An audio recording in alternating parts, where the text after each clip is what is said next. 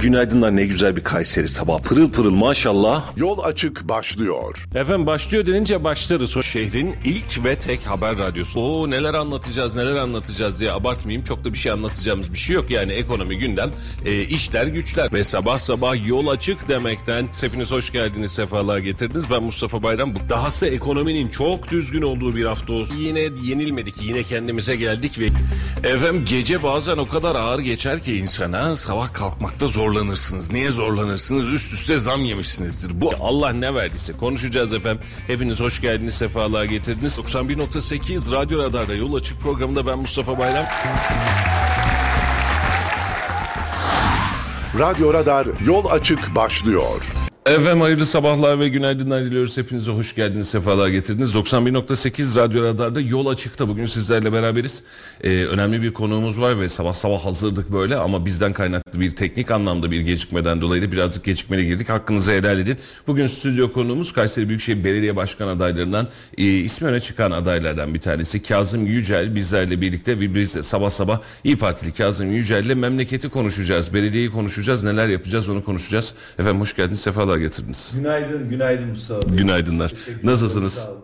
İyi, sağ olun. Sizler de iyisiniz. Valla iyiyiz. Sizi gördük daha iyi olduk. Böyle e, siyasetin bu kadar harman olduğu ve yoğun olduğu günlerde bir şekliyle e, böyle bir ne olacak acaba diye dün Ankara bugün sabah sizlerle beraber e, güne başlamış olduk. Yayındaki gecikmeden dolayı Kazım Bey geç mi geldi diye düşünmesinler diye özellikle söylüyorum. Bizden kaynaklı bir gecikmeydi. E, onu da belirtmek isterim. Birazcık uzatırız. Olmadı haftaya bir daha yaparız. Yapacak bir şey yok. Çünkü bugün Kayseri'yi sizle konuşalım. Eski background'da konuşalım desek o bile yetmez. Hayırlı olsun öncelikli olarak. O gün de bir yayın yapmıştık zaten Ankara'da. E, başladı süreç. E, niye adaysınızı İnsanlar siyaseten biliyorlardır. Diyorlardır yani Kazım Bey bugün bugüne kadar bu kadar emek verdi. Şu yaptı. Bundan dolayı adaydır diyorlardır ama ben asıl sizden duymak istiyorum. Niye adaysınıza başlamak istiyorum. Ee, 10 yıldır ben bu şehirde belediye meclis üyeliği yapıyorum. Belki vatandaşlarımızın sadece toplumda gördükleri belediye hizmetlerinin tam da göbeğinde görev aldım. Evet. Bu esnada da muhtemelen birçok önerimiz önergemiz olmuştur. Bunların kabul edilip edilmediği süreçleri yaşayınca dedim ki bu şehir yanlış yönetiliyor. Bu şehirde herhangi bir cinayet, kadınlara darp veya mülteci sığınmacı gibi yoğunluğun alındığı, su fiyatlarının yü- yüksek olduğu veya şehirdeki esnafın mutsuz bir sabaha uyanışı, şehrimin turizm tarafından anlatılmamayışı, ulaşımdaki sıkıntılar, Buna benzer çoğaltabileceğim o kadar çok konu var ki bunların çözülmediğini görünce mutlaka ben bunlara dokunmak istiyorum, bunları çözmek istiyorum dedim. Ve o dönemde Milliyetçi Hareket Partisi'nin grup başkan vekilliğini yaptığım belediye meclislerinde bunu defalarca dile getirdim. Sonrasında da İyi Parti grup başkan vekilliği yaptığımda. Bugünkü hali hazır belediye başkanlarımızda 10 yıldır görev yapıyoruz. Bu tekliflerden bir iki tanesi de doğru değil miydi? Yani ulaşımda sorun yok muydu bu şehirde? Yaz dönemlerinde gurbetçilerin yoğun olduğu ortamlarda şehir trafiği, şehir merkezi kilitlenmiyor muydu? Planlama yanlış değil miydi? Hava kirliliği yok muydu bu şehirde? Ne zaman bir turist gördük? Bizim Almancı, Avrupalı yakınlarımız yaz döneminin buraya ziyaret etme dışında ne zaman bir turist gördük biz bu şehirde? Tarihimizi kime anlatabildik? Belediye olarak sosyal etkinlik, yardım ne yapabildik? Bu şehrin motivasyonunu yükseltecek, şehri anlatacak, başka şehirlere, dünyaya anlatılan ne gibi bir programlar gördük? Hangi bizim üretimlerimizi tanıtabildik? Hangi sanayicimizin elinden tutabildik? O kadar çok konu var ki benim belediye başkan adayı olmamla ilgili. Bunlar beni hayata geçirmeden bu şehre borcumu ödediğimi düşünmüyorum. Evet. Bu şehir bana ilkokuluyla, ortaokuluyla, lisesiyle, askerliğimle, yaşamımla, ticaretimle o kadar verdiklerinin karşılığında bu borcu ödeyeceğim. Bunu muhalefet olarak söyledim. İnşallah bir günde belediye başkanı olduğumda şehrim insanını bu sabah gördüğüm tabloyu söylüyorum. Öğrenciler sabahın saat 7'sinde okul kapılarında. Hani tekli eğitime geçilecekti? Saat 9'da başlanacaktı. Bir belediye altyapı olarak bunları hazırlayamadıysa 2014'ten bu tarafa benim belediye başkanı adayı olmam kaçınılmaz. Rakibiniz belli oldu dün itibariyle. Yani aslında belliydi ama dün itibariyle de Ankara'da bir açıklama vardı. Memduh Bey'le belediye meclisinde de beraber çalıştınız. Siz muhalefettiniz. Biz de onun yaklaşık son iki yıldır, iki buçuk yıldır canlı yayınlarını yaparak bir şekliyle biz buradayız dedik ve anlatmaya çalıştık. Ama dediğiniz gibi kabul edenler etmeyenler oy birliğiyle kabul edilmiştir. Oy çokluğuyla kabul edilmiştirle bir belediye meclisi süreci ve en son milletvekili aday adaylığı sürecinde yaklaşık bundan 6 ay öncesinde istifa etmiş oldunuz. Şimdi e, size sorum şu. E, rakibi sevdiniz mi? Yani Memduh Büyükkılıç çünkü bildiğiniz bir isim, tanıdığınız bir isim ve beraber çalıştığınız, beraber derken aynı meclisin içerisinde muhalefet olarak çalıştığınız bir isim ve karşınızda Memduh Büyükkılıç var. E, işiniz kolaylaştı mı, zorlaştı mı yoksa rakip önemli değil mi diyeceksiniz? Siz tabii siyaseti yakinen takip edince e, önemli rakiplerden bir tanesinden bahsediyorsunuz. Seçimlerde herkes sıfırdan başlar bana göre. Şu ana kadar rakiplerimizden birkaç tanesini ben gördüm. Açıklandı.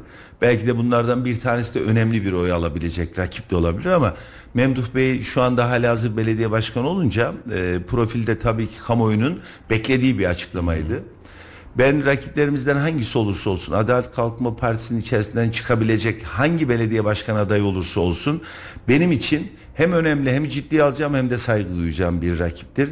Asla bu sahada incitmeyeceğim. Yapamadıklarını mutlaka söyleyeceğim ama yapacaklarımla ben o insanların hedeflerinin bu toplumda ne kadar küçük veya yetersiz olduğunu topluma anlatacağım. Ben Memduh Bey'e dünkü almış olduğu görevden dolayı hayırlı olsun diyorum. İnşallah şehrimize iyi bir seçim ambiyansı yaşatırız. Ee, Sayın Belediye Başkanımızın bundan önceki 150. yılda 150 proje ifadelerini çok iyi hatırlıyorum. Üzerine 5 yıl geçti. Başlamadan şunu da söyleyeyim. Herhalde bu projelerden bir 25-30 tanesini hayata geçirmiştir. Geriye kalan 100-120 tane proje hayata geçmemiştir. Onun için o dönemde verilen sözlerin yerine, yerine getirilmeyen bir belediye başkanının bu dönemde hangi sözleri vereceğini kamuoyunun çok dikkatle dinlemesi lazım. Örneğin Kartal Kavşağı'nı 5 yıl önce söylerken bu işin mutlaka bitirileceğini, Argıncı'nın kentsel dönüşüm alınacağı, kentsel dönüşümdeki sorunların çözüleceğini bahsederken, Dilaver Paşa'dan bahsederken eski işi bulmanın olduğu yerde Hunat'ı hala değiştirememişken ben yeni taahhütlerin, yeni ifadelerin ne olacağını ben gerçekten merak ediyorum. Ellerinde tek bir şey kaldı. Gönül belediyeciliği. Artık gönüllere dokunacaklar ama vatandaşın e, şu anda su fiyatlarını çözemeyen bir belediye başkanı olarak ben anıldığını görüyorum. E, ben zor bir seçim sattı olacağını düşünmüyorum. Sahadayım 10 yıldır ve aşağı yukarı 2-3 haftadır da aday olarak sahadayım. Toplumdaki ben Memduh Bey'e olan özel tepkinin ve bu anlamdaki sistemlerin ne denli yüksek olduğunu dip bir dalganın şu anda hali hazır beklediğini görüyorum. Adalet Kalkınma Partisi'nin tabanına da Milliyetçi Hareket Partisi'nin oy verenine de Cumhuriyet Halk Partisi'nin seçimde oy kullanılan bütün vatandaşlarına şu ifadeyi kullanmak istiyorum. Bu şehir bugün iktidara aday bir milletvekili seçmiyor. Hükümette kurmuyor. Şehrinde sokakları bilen, sahada vatandaşa dokunan, gerçekten şehrin sorunlarını bilen ve verdiği sözleri yerine getiren veya getireceğine inandığınız bir belediye başkanına oy vermeniz gerekiyor. Bu şehrin toplumundan da ben bunu görüyorum Mustafa Bey. Sahadayım 2-3 haftadır. Hiç görmediğim, seçim sattığına girerken duymadığım şeyler duyuyorum. Su fiyatları ile ilgili bile vatandaşların feryatları o kadar yüksek ki aslında mesela oradaki 200 liralık su fiyatının 300 olması 400 olması değil. Bunu beceremeyen bir belediye başkanı olarak görüyorlar. En küçüğünden bu işin ben e, bütün vatandaşlarıma yine buradan bir kez daha ifade edeyim. Hane başına 5 metreküp yaşam hakkı insan olduğumuz için bu şehirde yaş- yaşadığımız için ücretsiz verileceğini ifade edebilirim. E, ben Memduh Bey'in bu süreçte iki iki buçuk aylık süreçte e, sahada zorlanacağını görüyorum. Suya indirim yapacak mısınız? Şu an vatandaşın çok ciddi problemi bu. Yani şöyle problemi bu.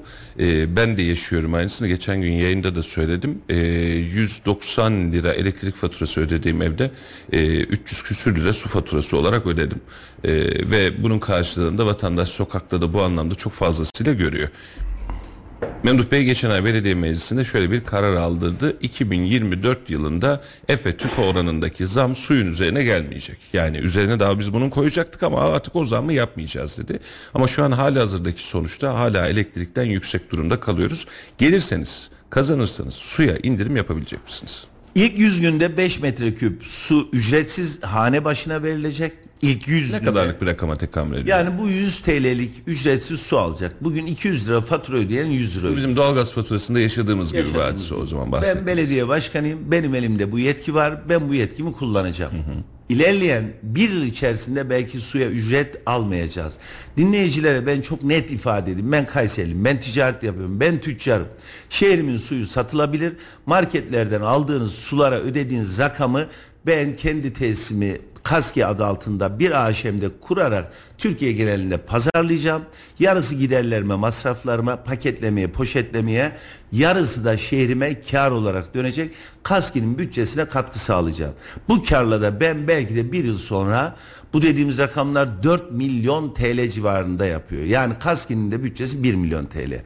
Aşağı yukarı 2 milyon TL kar etme ihtimali var. En kötü kötü ihtimal 1 milyon TL para kazandığında milyar diyelim. milyar özür diliyorum. Bu para kazanıldığı takdirde belki de bir yıl sonra bu tesisten sonra su ücretsiz olacak. Bunu söyleyen Adalet Kalkınma Partisi'nin eski dönem belediye başkan adaylarıydı. Hayata geçiremediler. Çok kısa sürede önce 5 metreküp sonra da e, belki de ücretsiz suya geçeceğiz. Bu Kazım Yücel sözü. Yapılabilir bir ticari sonuçtur.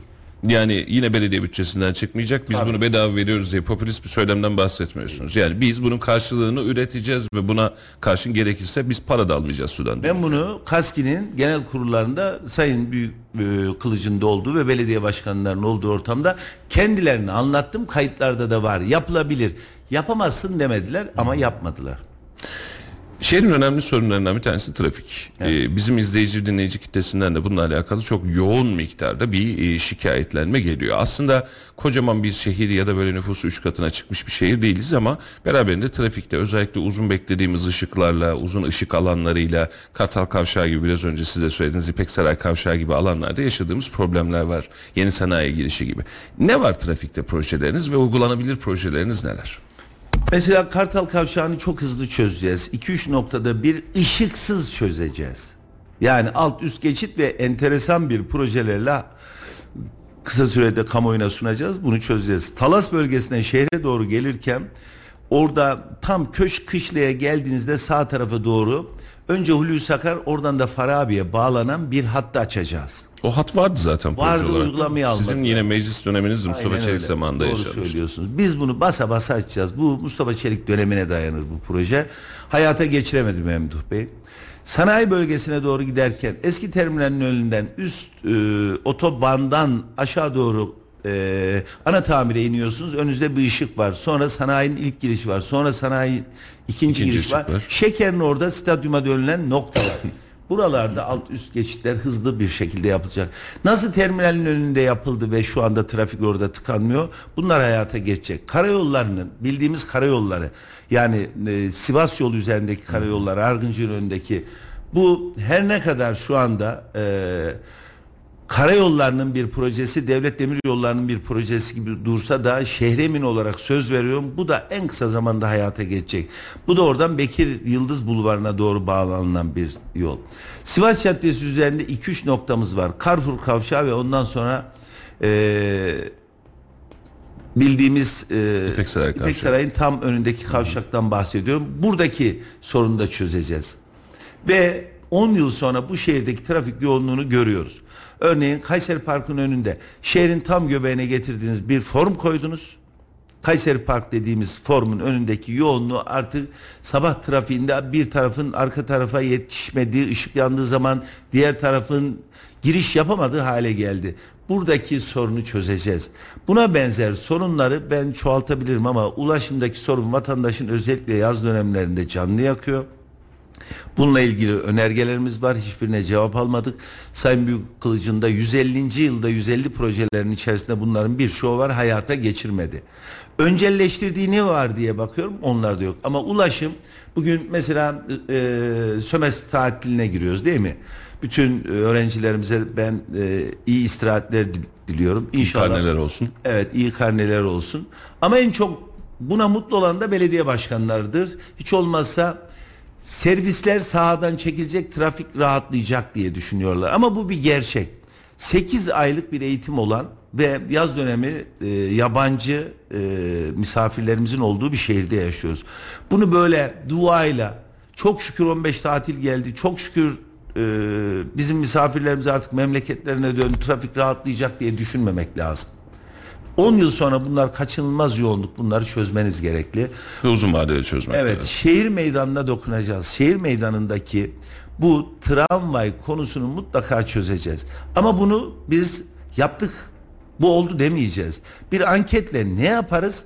Ne bekliyor vatandaşım? Çözümü onların e, düşüncelerine mutlaka katkı alacağız. Gerekirse Sivas Caddesi'ndeki tramvayı yerin altına alacağız. 50 veya 100 yıllık bugün Moskova'daki Paris'teki metro konumuna dönüştüreceğiz. Evet. Bugün taşıyamayan bu e, metro yoğunluğu üst tarafta bunun 10 yıl sonrasında daha büyük sıkıntılarla konuştuğumuz konu olacak. Bunu da yaptık demeyeceğiz. Anketlerle sonucunu alacağız. Kayseri kamuoyunu arkamıza alacağız. Gerekirse bu konuyu yerin altına yapılmaz dediler. Belediyenin tam önündeki alt geçit var biliyorsunuz. Tramvay orada yerin altına iniyor. Evet. Fuzul'de İniyor. değil mi? İniyor. Diğer taraflarda niye inmedi ben merak ediyorum. Eğer binalardan sıkıntı olur diyorsanız e, orada indiniz. Veya belediyenin önünde indiniz. Anlamıyorum orada da binalar var. Orada daha eski yerleşim yeri. Daha hatta. eski yerleşim Tarihsel bakacak olursak Ama şeye. yaptık dediler ve bizi bugünkü durumla karşılaştırdılar. Kayseri kamuoyu şunu bilsin. Trafikteki yapacağımız değişiklikler alt üst geçitlerde kamuoyuyla paylaşacağız. Katkılarını sunacaklar.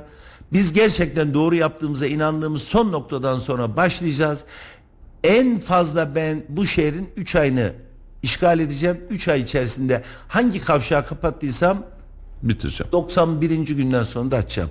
Ankara'da bunun örnekleri var. Melik Gökçe'nin yaptığı projeler var. 70 günlük alt üst geçitler yaptı. Bizim şehrimizdeki vatandaş kavşaklara dokunuyoruz. Ya 1-2 yıl bura kapandı diye Memduh Bey döneminde bunları yaşadı. Siz onu e, Furkan Doğan Yurdu'nun önündeki o mixin önündeki kavşakta orada da hatta video çekmiştiniz onu hatırlıyorum. Zannedersem birazcık da kastınız o. Orada bayağı bir uzun sürmüştü çünkü. Şimdi buna bütçemiz yetecek mi? Belediyenin bütçesine hakimsiniz. Çünkü o bütçelerde komisyonlarda geçen yıla kadar yani son bütçe toplantısında yoktunuz. Bunun dışında tüm bütçe toplantıları da varsınız. Şimdi e, belediyenin bunun için parası var mı? Yeterli mi? Bütçe doğru kullanılıyor mu? Ve bu bahsetmiş olduğunuz hepsi mega proje diyebileceğimiz maliyetli projeler. Belediye bütçesiyle dış finansman, iç finansman. Nasıl bir modellemeniz var? Bu kadar parayı nereden bulacaksınız? Esnafsınız biliyorum. Bunun çözümü mutlaka oluşturmuşsunuzdur da para nerede en azından kaynağını da soralım. Şu ana kadar bahsettiğim sadece ulaşımdaki maliyetim örnek veriyorum 12 kavşağa biz dokunacağız. 12 kavşağın maliyeti 250 milyon TL olsa. 2,5 milyar TL mi yaptı? Bakın kamuoyunu aşağı yukarı bu meclis üyeliğim süresinde 5 yıl içerisinde defalarca uyardım birkaç konuya dikkat çekeyim. Buyurun. Örneğin Mazakalant'ın karşısındaki bir yer satıldı. Ah Evren var. Ah Evren Mahallesi'nde 225 milyona satılan bu yeri ben kat karşılığı verseydim 3 yıl sonra ben burayı bugün rakamıyla 1 trilyona dönüştürüyordum. Koyun bunu cebinize 700-800 milyon TL. Ballı Villa diye kamuoyunun çok iyi bildiği bir konu var. 20 milyon TL'ye sattılar. 700 milyon TL'ye satabileceğimi basına açıkladım. Tek tek de bugün satılan yerden bahsediyorum. Koyun Şu an cebinize. satılıyor zaten evet, halihazırda. satılıyor. 680 milyon koyun cebinize. İki tane Sahabiye Mahallesi'nde yanlış projeyi müteahhide devam ettirememesi sonucunda kaybedilen 500 milyon TL'den bahsettim. Toplamı ne yaptı Mustafa Bey? 1302 milyar TL yaptı. Ben kaynağım hazır.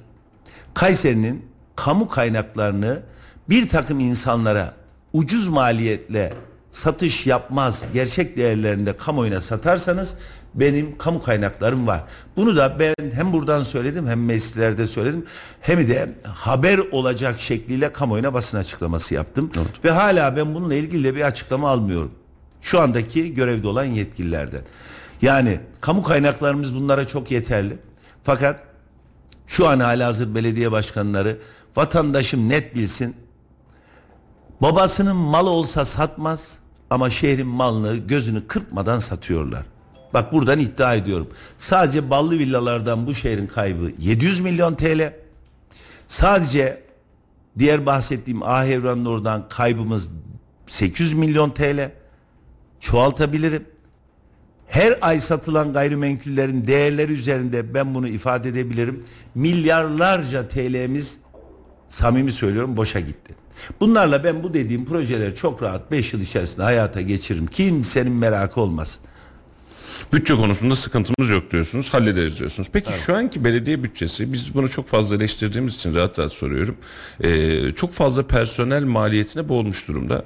Kazanmanız durumunda e, bu personellerle alakalı bir önünüze kıstasınız olacak mı? Bir akışkanlığınız olacak mı? Bir de şimdi e, pozisyon da partide değişmiş olacak. Biz yıllardır artık bunu anladık. Hani bir belediye başkanı gider, başka partilisi öbürü gelince onlar kadro dışı kalır, yeniden olur. Belediye çalışanları da bunu merak ediyordur. Kazım Yücel çalışınca e, kazanırsa e, belediye çalışanlarına ne olacak? Bunlarla alakalı azaltma, eksilme yapılacak mı? Bütçe yüküne fazla mı, eksik mi? Birazcık riskli bir soru biliyorum ama e, be- bekliyorlardır da muhtemelen. Ben cesaretlice bu sorulara cevap vereceğim ve dediklerimi de günü geldiğinde yerine getireceğim. Örneğin liyakatlı gerçekten herhangi bir torpil vasfıyla belediyelerde görev almamış, hakikaten hakkıyla işini yapan, görevini takip eden, sorumluluğunu bilen bütün arkadaşlarım çok rahat olsun. Biz bunlarla seve seve çalışacağız. Onlar da bizimle daha da mutlu olacaklar. Sözleşmeli arkadaşlar. Sürekli sıkıntı orada. Sanki üvey, üvey evlatlar zorla veriliyor. Yani hakları ya bu insanlar mühendis, bu insanlar gerçekten ziraatçı, avukat öyle komik rakamlarla sözleşme yapılmış ki itiraz etse kapı dışarı kalıyor. İtiraz etmese o para yetmiyor. Yani bu arkadaşlar şunu bilsin gerçekten hakları alınacak. Abartmadan söylüyorum. Yüksek bir rakamdan bahsetmiyorum ama hakkı neyse eğitiminin karşılığı, yaptığı işin karşılığı neyse bunu alacak. Asla ben fazla bir personel olduğunu düşünmüyorum şu an belediyede. Bunların çalıştırılmadığını düşünüyorum. Ama bankamatik memurları varsa, işçileri varsa onlar soru işaretini koysunlar kafasına. Bunlara yar etmem. Yani herhangi bir partinin arka bahçesi haline gelmez. Çalışan, sürekli görevinin başında olan ve halkı memnun eden liyakatlı arkadaşlarla e biz onları gönder Kayseri'nin diğer bir ekibiyle çalışacak halimiz yok ki. Tecrübeli arkadaşlar. Onlardan biz faydalanacağız. Onlardan biz bu saatten sonra siyasi parti kimliğine değil şehrinize hizmet edin diyeceğiz. Ben bile belediye başkanıyım. Benim dediklerim sadece beni bağlıyor ama sizlerin alacağı karar yapacağınız hizmetlerin ben yanında olacağım diyeceğim. Yani onları partiden korkan bir belediye personeli asla yapmayacağım. Onlar belediyede devam ederken İYİ Parti üye olmak zorunda kalırlar mı? asla hiçbir e, iş alımında emin olun yazılının sonrasında sözlü benim için o kadar itibarlı olmayacak. Yazılıdan geçen insanlar söz, sözlü de sadece bu kriterlere uygun mu noktasında bakılacak. Bilmem kimin doğum tarihi bilmem kimin göbek adı gibi saçma sapan veya bir parti liyakatı var mı hiç bakmayacağım. Hangi partili olursa olsun emin olun belediyede yeter ki liyakatlı olsun bu işe girecek. Sonunda bize oy dahi vermese biz bu kişiyle seve seve çalışacağız. Bunu Türkiye'de biri yıkacak o da ben olacağım buna emin olun. Ne olursa olsun liyakat esas olacak Evet. diyorsunuz. Yine ufak bir bütçe noktasına döneceğim sonra da altyapı noktasına döneceğim. Bir, şu an itibariyle bütçe borçsuz belediye kıvamından birazcık çıktık e, ama kredi kullanmayan belediyeyiz e, dedik. Bunu sizin meclis döneminizde de çok yaşadık. Hatta sizin de e, Sayın Özgür Bey'in de bu anlamda itirazları vardı. Kredi kullanmıyorsak biz bu kadar faizi niye ödüyoruz diye. Kredi kullanımı, bütçenin açılması ve yatırımlar konusunda buna ihtiyaç duyulur mu ve bunu kullanır mısınız? Bütçeye çok hakim olduğunuz için rahat rahat soruyorum. Ve e, Kayseri Büyükşehir Belediyesi bütçesiyle kendisiyle borçsuz bir belediye midir? Belediyemiz borçlu. En basitinden şu anda SKK'ya borçlu. 600 milyon civarında bir borç. Bunlara arsa veriyorlardı bir yetmedi mi? Yani benim bütçemde arsa vereceğiz diye bir planlama olmadı ki. Bu nereden çıktı?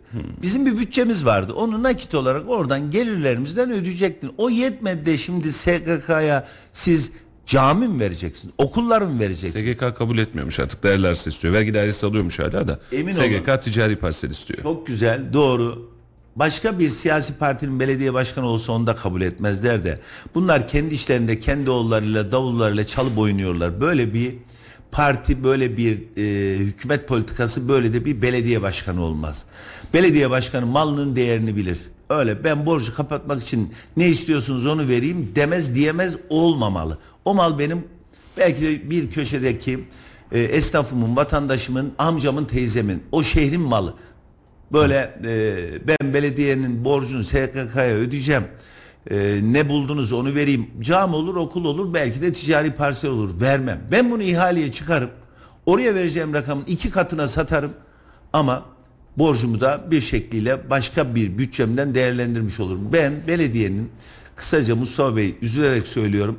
Saçma sapan cevap veriyor belediye yetkilileri bu konuya. Üzülüyorum içindeydim bütçenin. Biz faiz ödemiyor kredi almıyoruz diyor. Ama eski aldığınız kredilerden dolayı krediniz dolu alamıyorsunuz. Öyle demiyorsunuz da kredi kullanmayan bu yıl kredi almayan.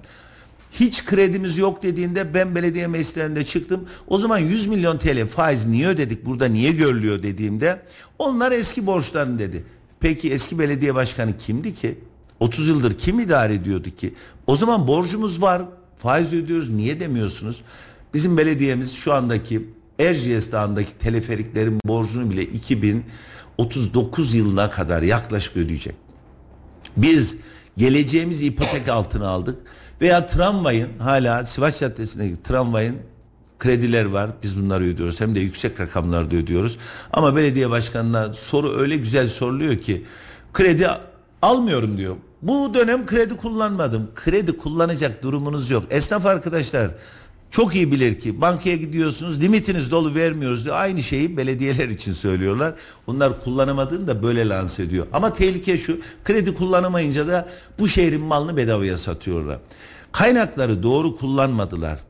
En büyük sıkıntımız bu. Kaynaklar doğru kullanılmadı. 10 yıldır içindeyim. Bana anlatsınlar. Ben bütün e, bütçe görüşmelerinde bunları kendi e, yüzlerine karşı ifade ettim. Evet. Bu şehrin sosyalliğine, bu şehrin altyapısına, bu şehrin sanayisine, bu şehrin turizmine, ulaşımına hiçbir yatırımları olmadı. Belki bazen dönemsel belediye başkanlarının doğru atışları oldu. Kabul ediyorum. Hep mi yanlıştı? Hayır. Ama son 5 yıllık dönemde gerçekten o belediye meclisinde görev yaptım.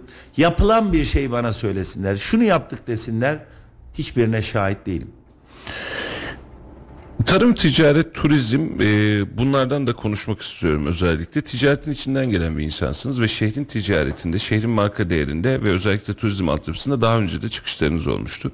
E, bununla alakalı ne yapar ne yaparsak şehrin bu vizyonu değişir. Yani şimdi e, mesela Vali Bey öncülüğünde bir e, Yeşilhisar'da Soğan'da da bir aksiyonumuz oldu. Şimdi orada balonlar kalkıyor filan bir hareketlilik oldu. Başka neyimiz var bizim? E, nerede bir turizm oluşturacağız? Bunu nasıl oluşturacağız? Turisti buraya nasıl çekeceğiz? Yerli ve yabancıyı nasıl çekeceğiz? Ve nasıl işleteceğiz? Bunlar da merak konusu. Yani bunları belediye işletmeleriyle mi işleteceksiniz? Özel sektörü mü? Özel sektörde bu kadar adam var mı? Yapılabilecek mi? Merak konusu.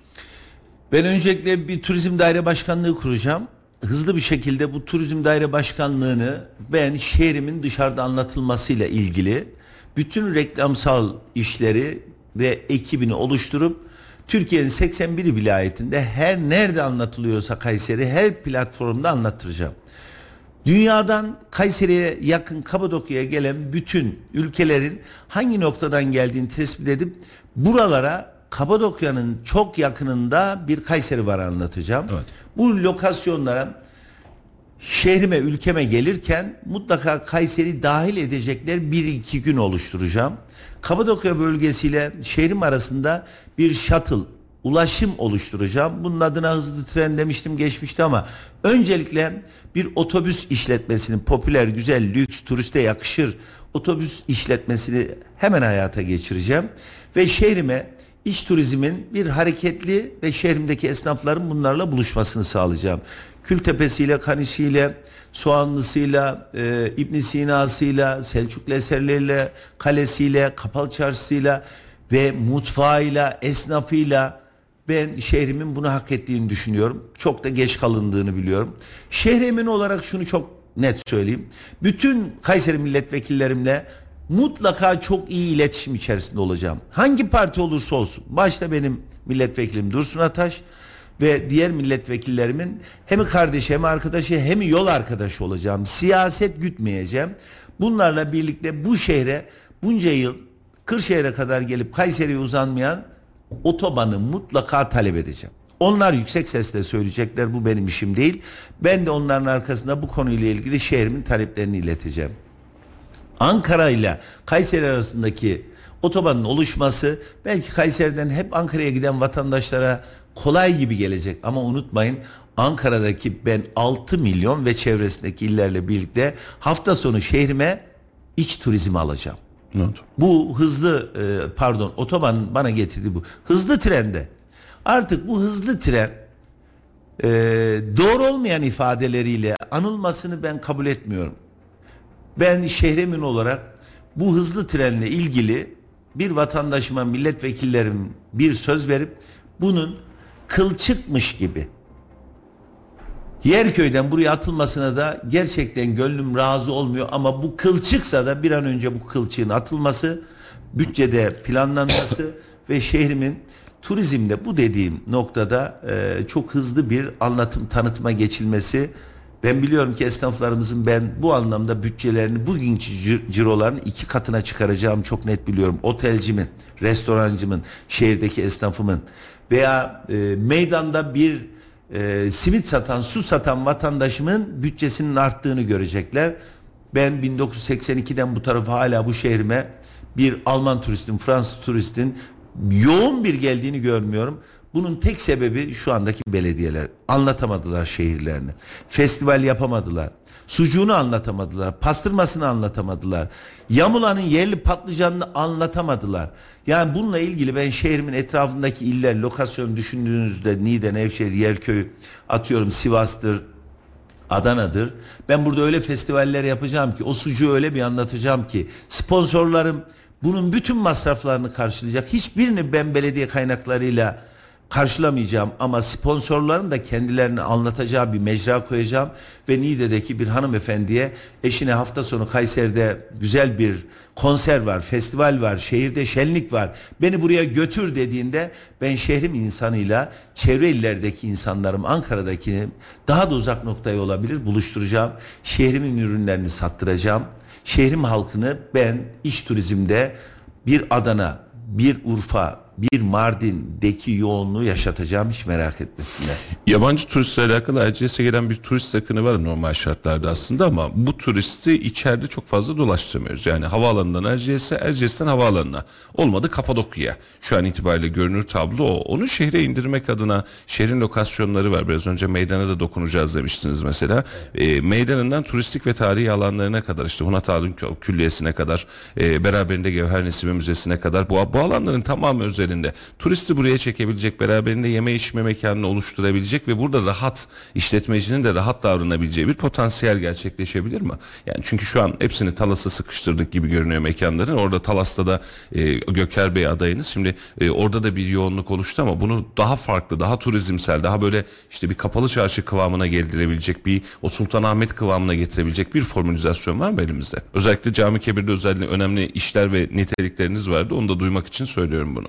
Mesela biz bu dediğiniz projelerin birçoğunu cami kebir biliyorsunuz tekrar yenilenecek. Evet. Kentsel dönüşüm e, yapılacak. Kentsel tasarım da yapılacak burada. Bu bölgeyi biz turizmde çok rahat değerlendirebiliyoruz. Oradaki esnaflarımız artık eski mesleklerine devam ederken ayakta kalmaya çalışıyorlar. Ama biz onları yeni turistlerle, yeni vizyonla bu şehrin ürünlerini orada pazarlama veya en azından turiste yatkın bir şekilde dönüştürebiliriz veya esnafımız da zaten tüccar hemen adaptasyon sağlayabilir. Yeter ki bir talep olsun. Restoranlar konusunda sıkıntımız şu an yok ama ilerleyen günlerde yoğun turistin olduğunda bunların Erciyes'ten Kayseri'ye inip Kayseri lezzetlerini tadabileceği restoranlarımız mutlaka olacak. Bunlar da belediye desteklerimiz acilen ruhsatlandırmada veya yer konusunda veya geniş alanlarda hizmet verebilme açısından ben gerçekten şehrimin büyüklerine kardeşlik, küçüklerine abilik yapacağım.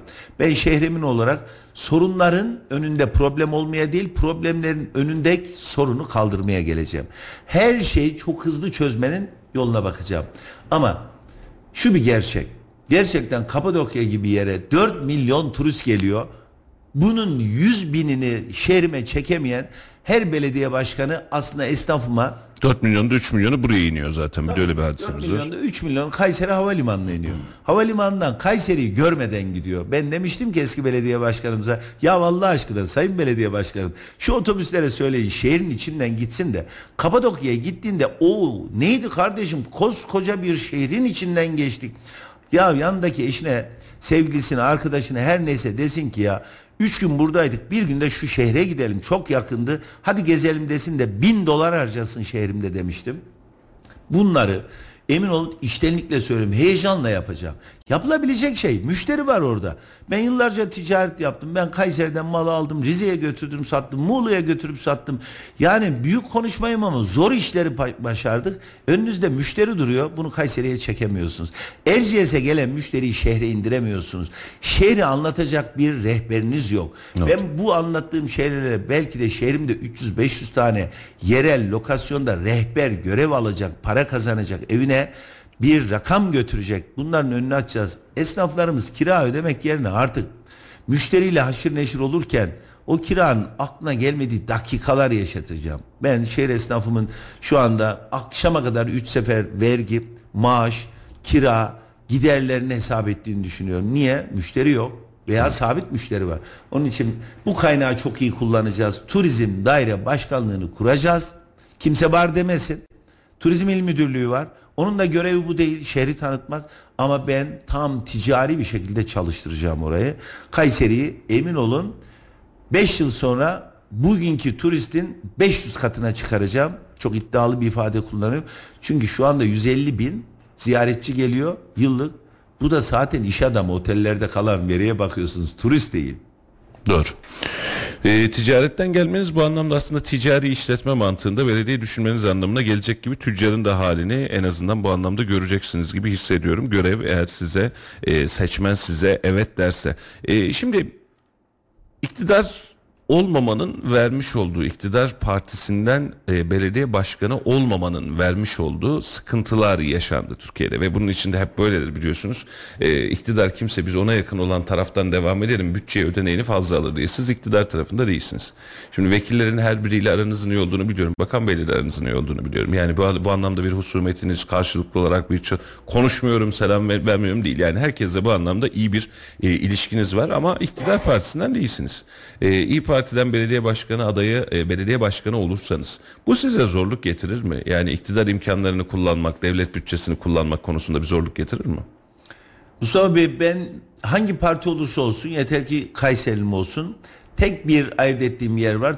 Terörle birlikte olmasın. Vatanla, bayrakla, e, diniyle e, bir sıkıntısı olmayan herkesle arkadaşım.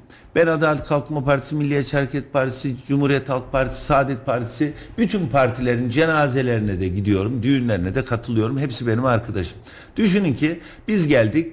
Adalet Kalkınma Parti bir hükümet veya yerelde de Kazım Yücel İyi Parti'den belediye başkanı. Ben hangi bakandan bahsediyorsunuz kapısını aşındırır. Hangi bakan bana eğer e, şehrime hizmet etmiyorsa halkıma ifade ederim. Ben milletvekillerimin hepsiyle arkadaş gibi çalışır şehrime hizmet ettiririm. O beş yılı kimseye yedirtmem. O beş yılı heba ettirmem. Yani bizden oldu bize. Yani bugüne kadar Sayın Memduh Büyükkılıç iktidar, iktidardandı da otoban geldi mi? Hızlı tren geldi mi? Alt üst geçitler yapıldı mı? Tramvaylar bir şekliyle amacına ulaştı mı? Havalimanından şehre tramvay bağlandı mı? Erkilet'ten şehre bir tramvay var mı? Şehir hastanesinden tramvay daha yeni geliyor. Yani kendi iktidarlarında kendi belediyeleri bunu yapamamış. Müsaade edin. Emin olun ben ondan daha fazla talep ederim. Sayın Bakanımız, Çevre Şehircilik Bakanımız şehrimize hizmet etmek için gerçekten bir aşkla yaşıyor. O görevde ben onu inan makamında var ya her gün ziyaret eder, her hafta ararım, her gün söylerim. Ben şunu çok iyi biliyorum ki Sayın Bakan kim belediye başkanı olursa olsun o kaynakları şehrimize aktaracak. Yeter ki talep et, yeter ki proje götür, yeter ki doğru anlat. Sayın Cumhurbaşkanı da aynı şeyi yapacak. Halkına dokunanı Sayın Cumhurbaşkanı da sever. Vatandaşa hizmet edeni Sayın Cumhurbaşkanı da sever. Ben hükümetle irdeleşmeyeceğim. Ben hükümeti eleştirmeyeceğim. Ben hükümeti yıkmayacağım. Ben şehrime hizmet edeceğim. Ben şehrim insanla dokunmayı bileceğim. Bir köşede evinde ekmeği olmayan insan, düğün yapamayan vatandaşım veya yaşlı hizmet isteyen bir amcama ben hizmet edeceğim. Ben sosyal yardımları bugünkü Adalet Kalkınma Partisi'nin bir takım belediye başkanlarının yaptığı gibi yüz ve süliyetlerini göstererek yapılan yardımı paylaşıp çoluğuna çocuğuna onu mahcup etmeyeceğim. Komşusuna mahcup etmeyeceğim. Rabbimin emrettiği gibi bir elin verdiğini bir el görmeyecek zihniyetiyle götüreceğim. Ben kimseyle düşman olmaya gelmiyorum. Herkesin yarasına merhem olmaya, şehrimden bugün iktidarda görev alan milletvekili ve bakanlarla da zaten arkadaşlığım var. Bunlarla da şehrine hizmet etmeye geliyorum. Farklı parti diye bakmıyorum. Farklı bir kafa yapısı diye bakıyorum. Bu enerji bende var. Adalet Kalkınma Partisi'nin içindeki çok milletvekili benim arkadaşım, çok bakanla dostluğum oldu. Hepsi bendeki bu enerjiyi görüyor ki. Dönemsel söylüyor. Yani hizmet etmen lazım. Senin bu hizmeti etmen için de bize gelmen lazım. Ben yerimden memnunum. Ben o parti bu parti diye bakmıyorum. Şehre hizmet edeceğim. Halkım bana destek verecek. Bugün görevdeki bakanım, bugün görevdeki farklı partilerin milletvekilleri de çok yakın dostlarım. Onlar da şehrine hizmet edecek. Bir odak noktasında buluşacağız. Şehrimin bu konuda hiç şüphesi olmasın. Siyasi ifadelerle kutuplaştırmaya bu şehri götürmem, izin vermem. Benim derdim Cumhurbaşkanı olmak falan değil. Şehrime bir dönem hizmet etmek. Bir daha müsaade eder. Sonra yaşım 70'i geçtikten sonra da vallahi emekli olurum ayrılırım. 70'e daha var mı Kazım Bey? Var efendim. Kaç döneme denk dönem geliyor? yapabilirim. İki dönem. Üçüncü dönem Yok. olmuyor. Söz veriyorum. Limit Öyle bir- 70 mi? Yani 70'ten sonra artık biliyorsunuz e, sağlıksal da insan e, e, müsait olmuyor. Yani araç kullanırken refleksiniz düşüyor veya toplumda konuşurken akşam olunca yorgunluğunuz artıyor. İster istemez yani babalarımız var, dedelerimiz var. Allah aşkına şöyle bir baksanıza. Yani bugün e, 75-80 yaşında bugün Eskişehir Belediye Başkanı 85-86 yaşında hala da devam edeyim diyor. Yani araç kullanıyor olsa yanında oturur musunuz sizce? Ben oturmam. Biz kullanıyoruz. Onlar, onlara kalmasın. Ya Ahmet Bey yazmış şimdi tarihe not düştük 70 yaşı diyor. Hani Kesinlikle söz olacak veriyorum. olursa biz bunu tarihe not Bir düştük dönem kaydı kenara aldık. Vatandaşımız isterse ikinci dönem tercih ederlerse çıkarım. Ama üçüncü dönem gerçekten yeter. Gençlere bu şehri bırakmak lazım. Aynı soruyu şöyle sorayım. Büyükşehir'i kazandınız. İyi Partili Kazım Hoca Büyükşehir Belediye Başkanı oldu ama Koca Sinan'da, Melikgazi ya da başka bir ilçede AK Parti devam ediyor işte. MHP devam ediyor. MHP'lerle MHP'den geldiğiniz için oradaki hukukunuz çok çok daha rahat onu biliyorum ama e, çalışma problemi yaşanır mı? Çatışma yaşanır mı? Ya mesela Ahmet Çolak Bayraktar yerinde duruyor ama siz de Büyükşehir Belediye Başkanı oldunuz. Misal olsun diye veriyorum. Hani seçim bu. e, Seçmenin gözünde bunu biz bilemeyiz ama sorun çatışma sıkıntı yaşanır mı? Ahmet Bey diyelim ki böyle bir tablo oldu. Ben bizim partinin her tarafta alacağı kanaatindeyim ama çünkü tabanda bir e, hareketlik var. Diyelim ki dediğiniz oldu Mustafa Bey. Ahmet Bey'in bugün Büyükşehir'den aldığı desteğin bir fazlasını yapacağım. Mahcup olmayalım diyor. Asla.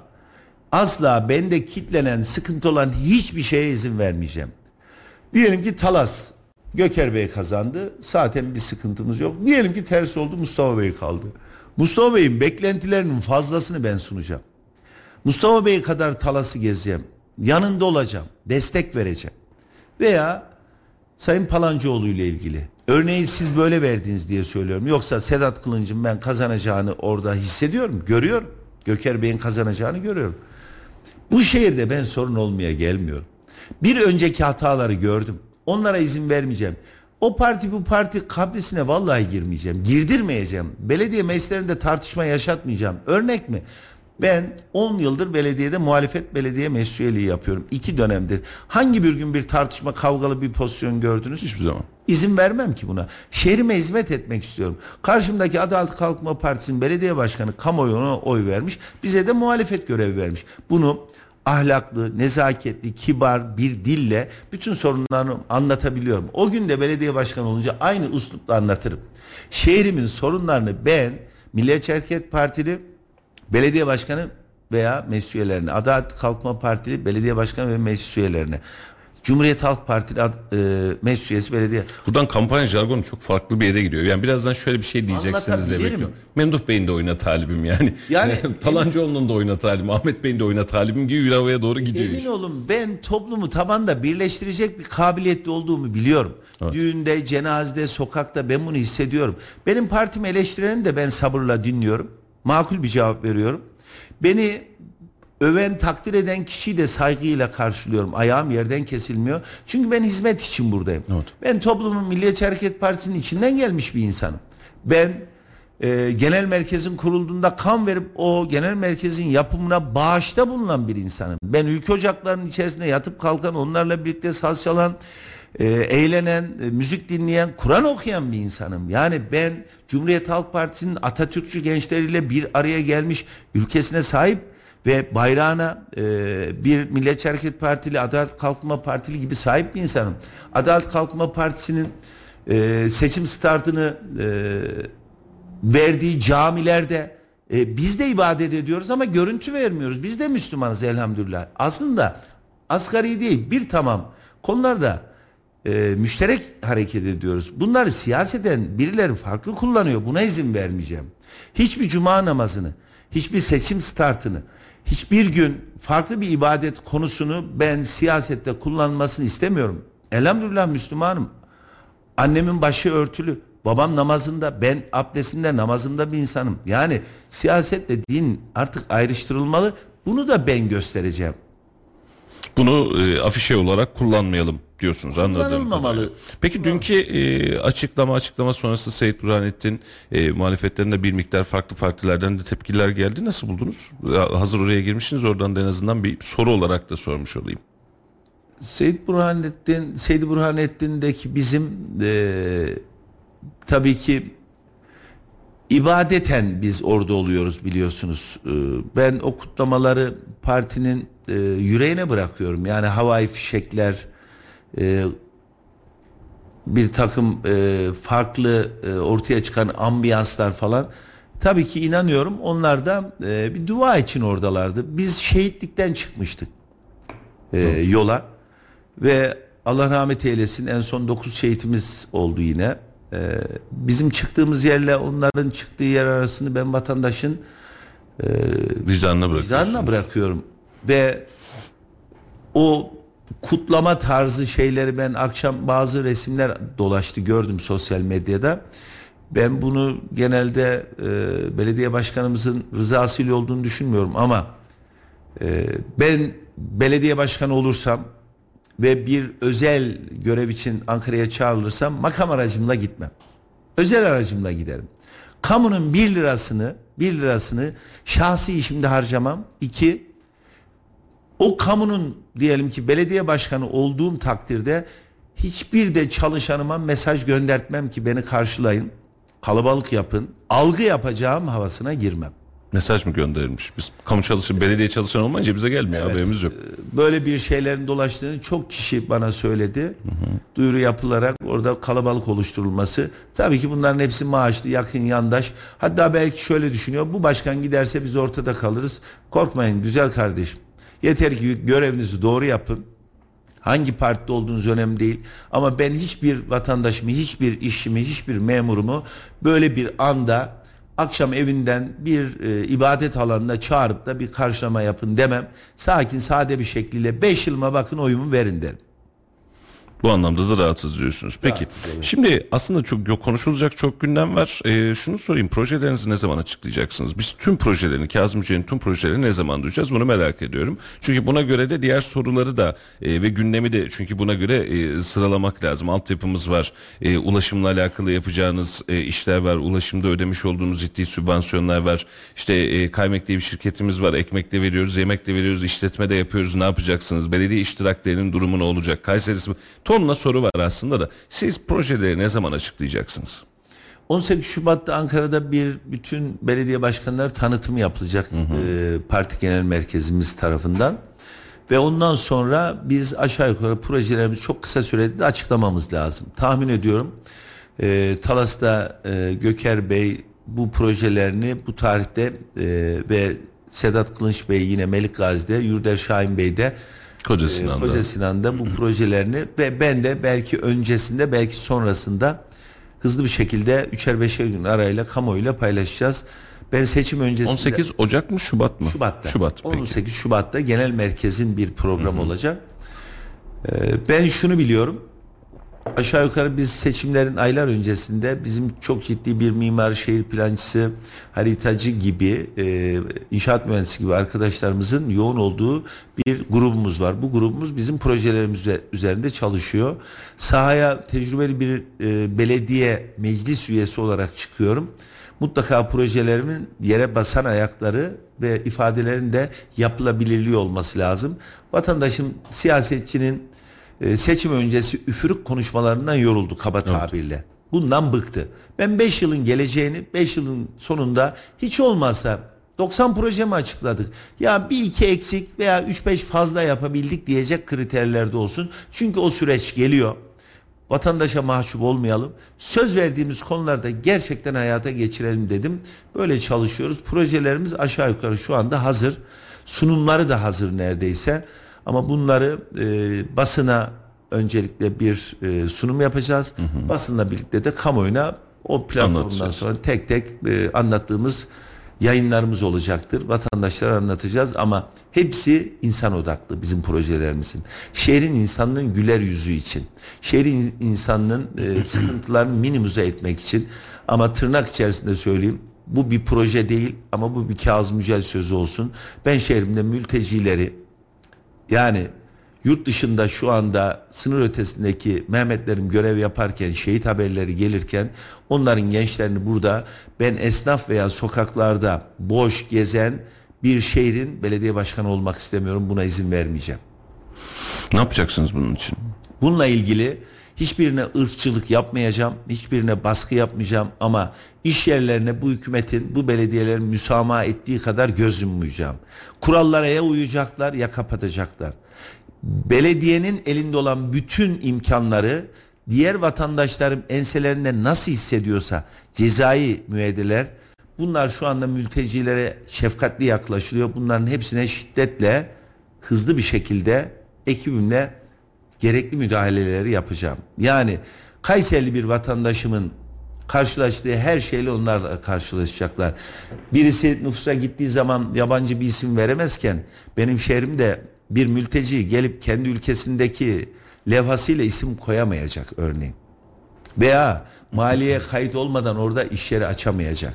Veya kontrol kendisinde e, mahallesinde istediği gibi ahkam kesemeyecek. Bu nedir? Bak kısa bir örnek vereyim. Bazı mahallelerimizde Suriyeli esnaflar benim şehrim insanına veresi verirken garip tavırlar takınıyorlar. Yani açsınız ben size kredi veriyorum, veresi defterime yazıyorum diyecek kadar e, rahatlar. evet rahatlar. Buna izin vermeyeceğim. Bu şehir Kayserilerin, bu şehirde tabii ki yabancılar olacak.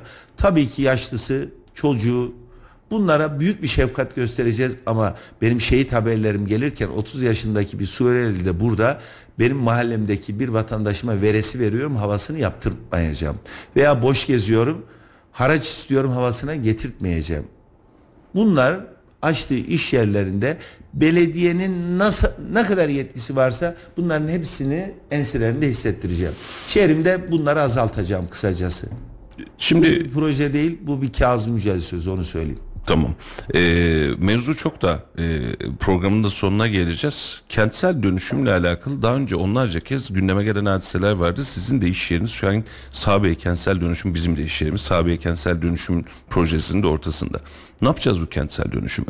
Şehri nasıl bu depreme karşı dayanıklı hale getireceğimize merak konusu çünkü.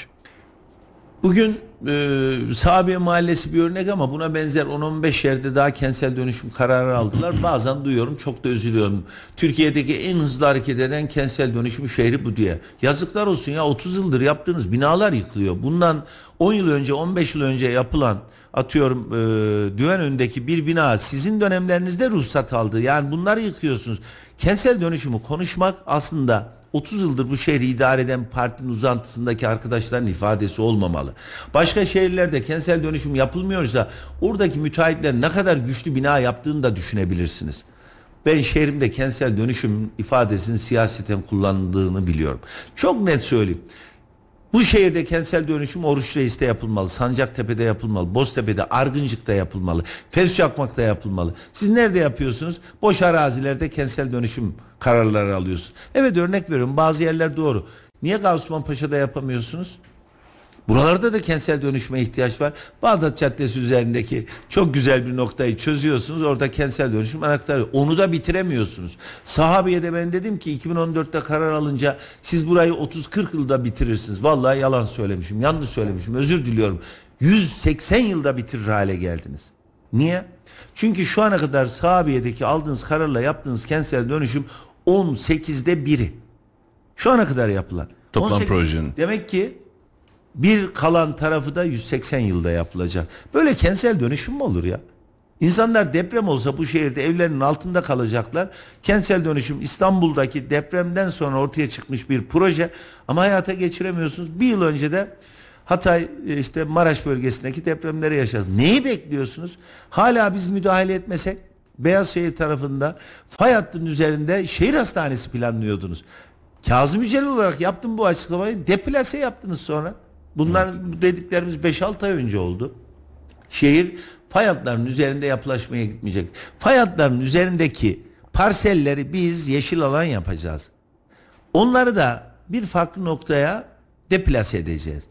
Gelecekteki ben torunumun, çocuğumun, çocuğumun torununun bir depremde hayatını kaybettiği binanın müteahhidi veya parselini satan belediye başkanı olmak istemiyorum.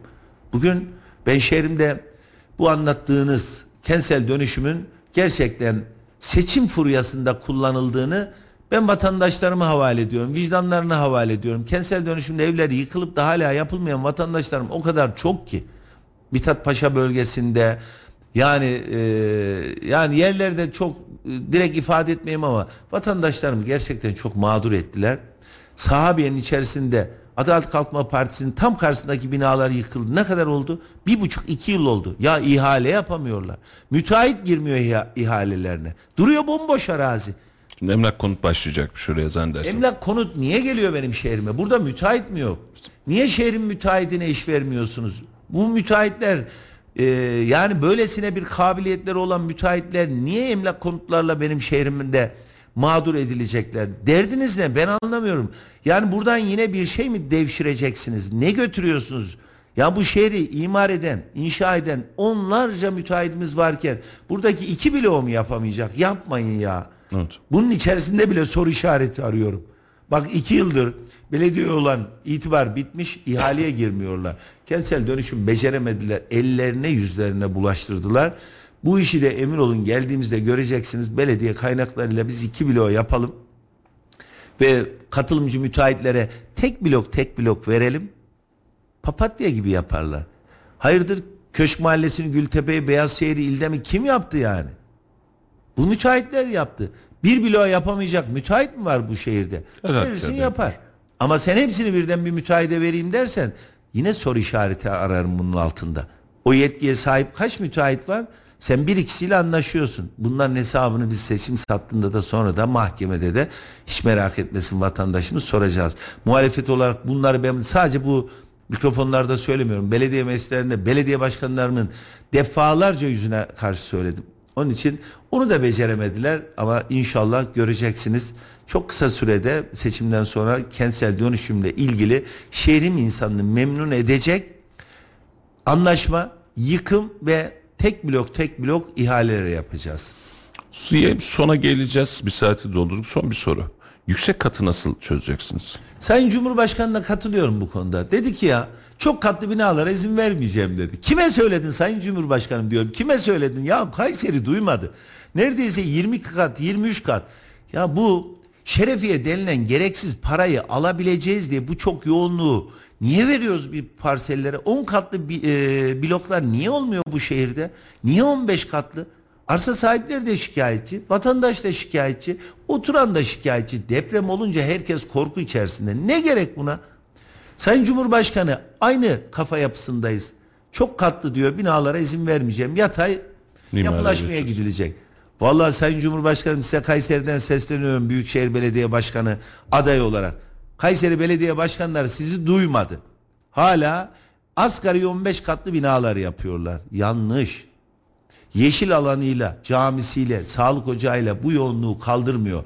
Yeni planlamalar 10 kat ortalamalı olmalı. Vatandaş da 10 katlık bir binanın önünde yeşil alanıyla, camisiyle, gerçekten okuluyla, e, ve hava kirliliğiyle rüzgar alan bir şehrimle yapılaşmanın keyfini çıkarmalı. O zaman yeni yaşam alanları da isteyeceğiz sizden. Madem yüksek kat Hemen vermiyoruz. Bir...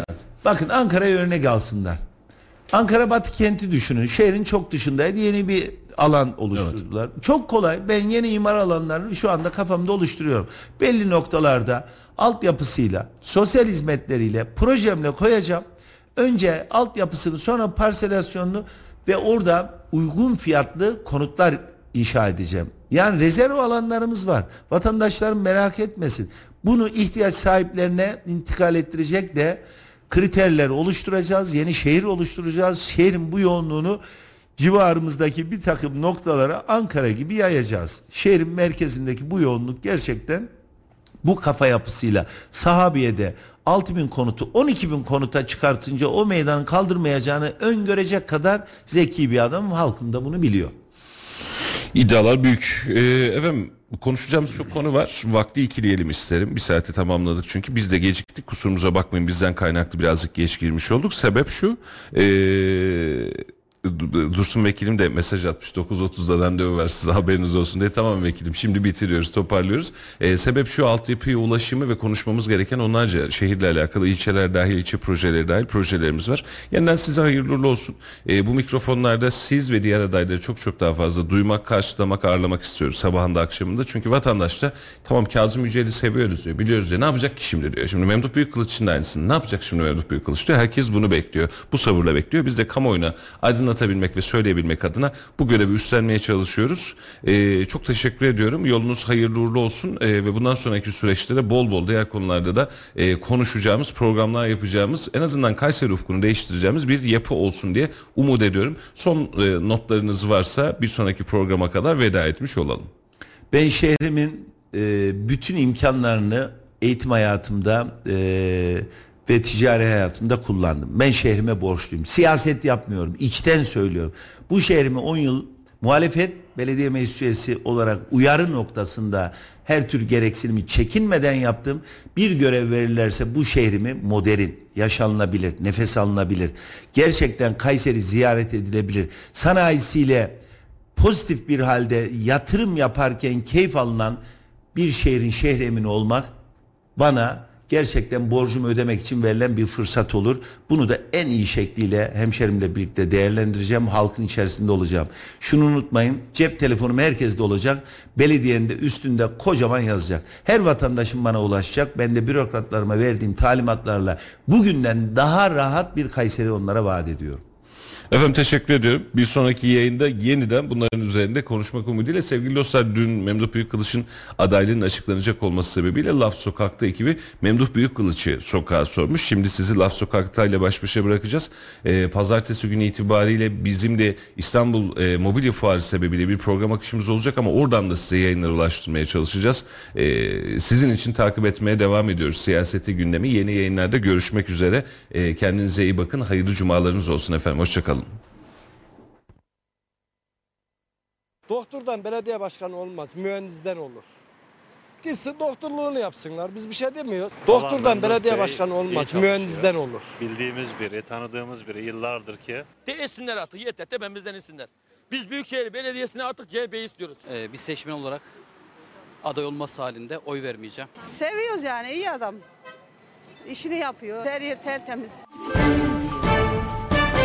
Kayseri Büyükşehir Belediyesi için AK Parti'nin adayının Memduh Büyükkılıç olduğu öğrenildi. Siz bu konu hakkında ne düşünüyorsunuz? Memduh Başkan yıllardır bu Melik Gazi Başkanlığını yaptı. Büyükşehir'e yaptı.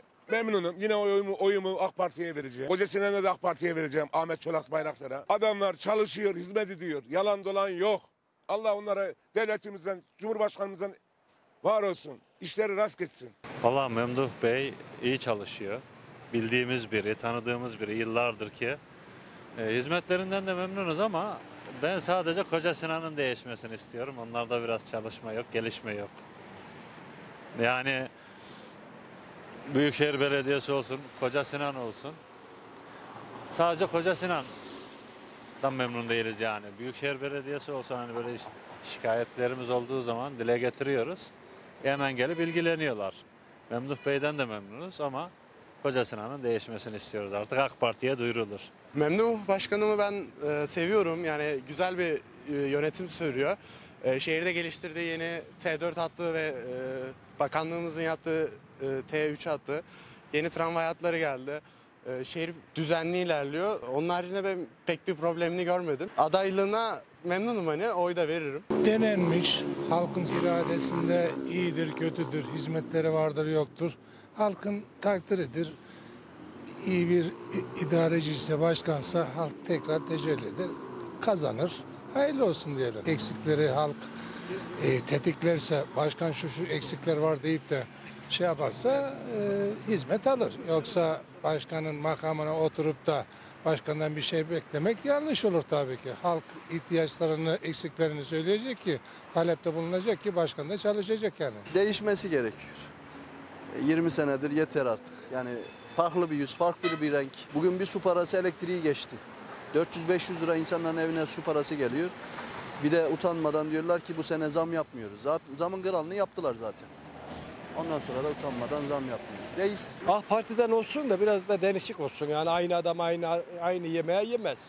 Tamam Ah Parti'den olsun başkası olsun. Ya arkadaş aynı adamı her gün aynı insanı görüyor televizyonda. Arkadaşlar değişik gençlere yol verilsin. Fırlanta gençlerimiz var. Doktordan belediye başkanı olmaz. Mühendisten olur. Gitsin doktorluğunu yapsınlar. Biz bir şey demiyoruz. Mühendis belediye esas kopturanlar mühendis. O da aslında bir yazıhane. Biz kötü demiyoruz. İyi. Başkan iyi. Fena değil de. Azıcık değişiklik olsun yani. Her gün aynı yemeği yiyin mi? Yemen. Değişiklik istiyor insanlar. Olsun. Ah Parti'den olsun bak. Ne diyorum. Partiye karşı değilim yani. Milliyetçi Parti. Değişik olsun. Genç gençlik gençleri görelim artık. Biz 60 63 yaşında adamız. 70 yaşında adamın milletvekilliği ve belediye başkanlığına ne işi var? Ee, bir seçmen olarak aday olması halinde oy vermeyeceğim. Düşünmüyorum. AK Parti'den daha genç birisi olursa verebilirim. Çok iyi, iyi memnunuz. Çok seviyoruz yani iyi adam. İşini yapıyor. Her yer tertemiz. Biz köyünde kalıyor, buranın merkezinde kalmıyor yani. Ne bileyim belki merkeze bakıyorlar da köye hiçbir yani şey yok ya. Hiç yapım ne yok, köy unutulmuş ya. Bizim köy iflas etti 5000 nüfus diye de bu sene 900 tane nüfus. Vallahi diyorum bak koyan kaçıyor, koyan kaçıyor. Baba köye ne de bir şey yapılmıyor, hiçbir hizmet yok köyde. Dadaloğlu, yollar mollar hiç yok. Belediyeliğimizi aldılar, her iş bitti ya. Ya ben buradan sesleniyorum bizim belediyeliğimizi geri versinler. Zaten ben kendim bildiğim bileli belediye başkanı. Kendisinden de gayet memnunum. Sıkıntı yok. Oyumuz zaten ona. Hiç beni ilgilendirmiyor. Okul arkadaşım olduğu halde ben iktidardan hiçbir zaman memnun değilim. Asla memnun değilim. Onun için sola oy vereceğim bundan sonra. 60 yıl sağa oy verdim ama bundan sonra sola oy vereceğim. Battı ülke o kadar yani. Artık kim başa gelsin kim yine aynı yapacak bir şey yok. Hiçbir hizmetten memnun değilim. Adam mesela şöyle söyleyeyim. Ya eleştiriye açık herkes. Adam mesela şöyle kaldırım yapıyor. Millet diyor ki niye kaldırım yapıyor? mesela. Böyle bir ülkede yaşıyoruz. O yüzden yani öyle adam hizmet yapsa bile görünmez hizmetleri. Ben zaten hizmetlerini hiç sevmiyorum. Açık açık konuşmak gerekirse. Değilsinler artık yeter tepemizden insinler. Biz Büyükşehir Belediyesi'ne artık CHP'yi istiyoruz. CHP'den gelsin. Bak kendim de AK Parti'ye verdim ama bu saatten sonra vermem. Yeter. Hizmetleri yapıyorlar bak Allah yukarıda. Ama vatandaşı süründürmekten de geri kalmıyorlar. Yani ulaşım açısından hiçbir sorun yok. Kütüphanelerde ben pek gitmiyorum. Bu açıdan ben iyi buluyorum yani. Belediyemizde bir sorun görmüyorum. Eksik hiçbir şey yok bana göre.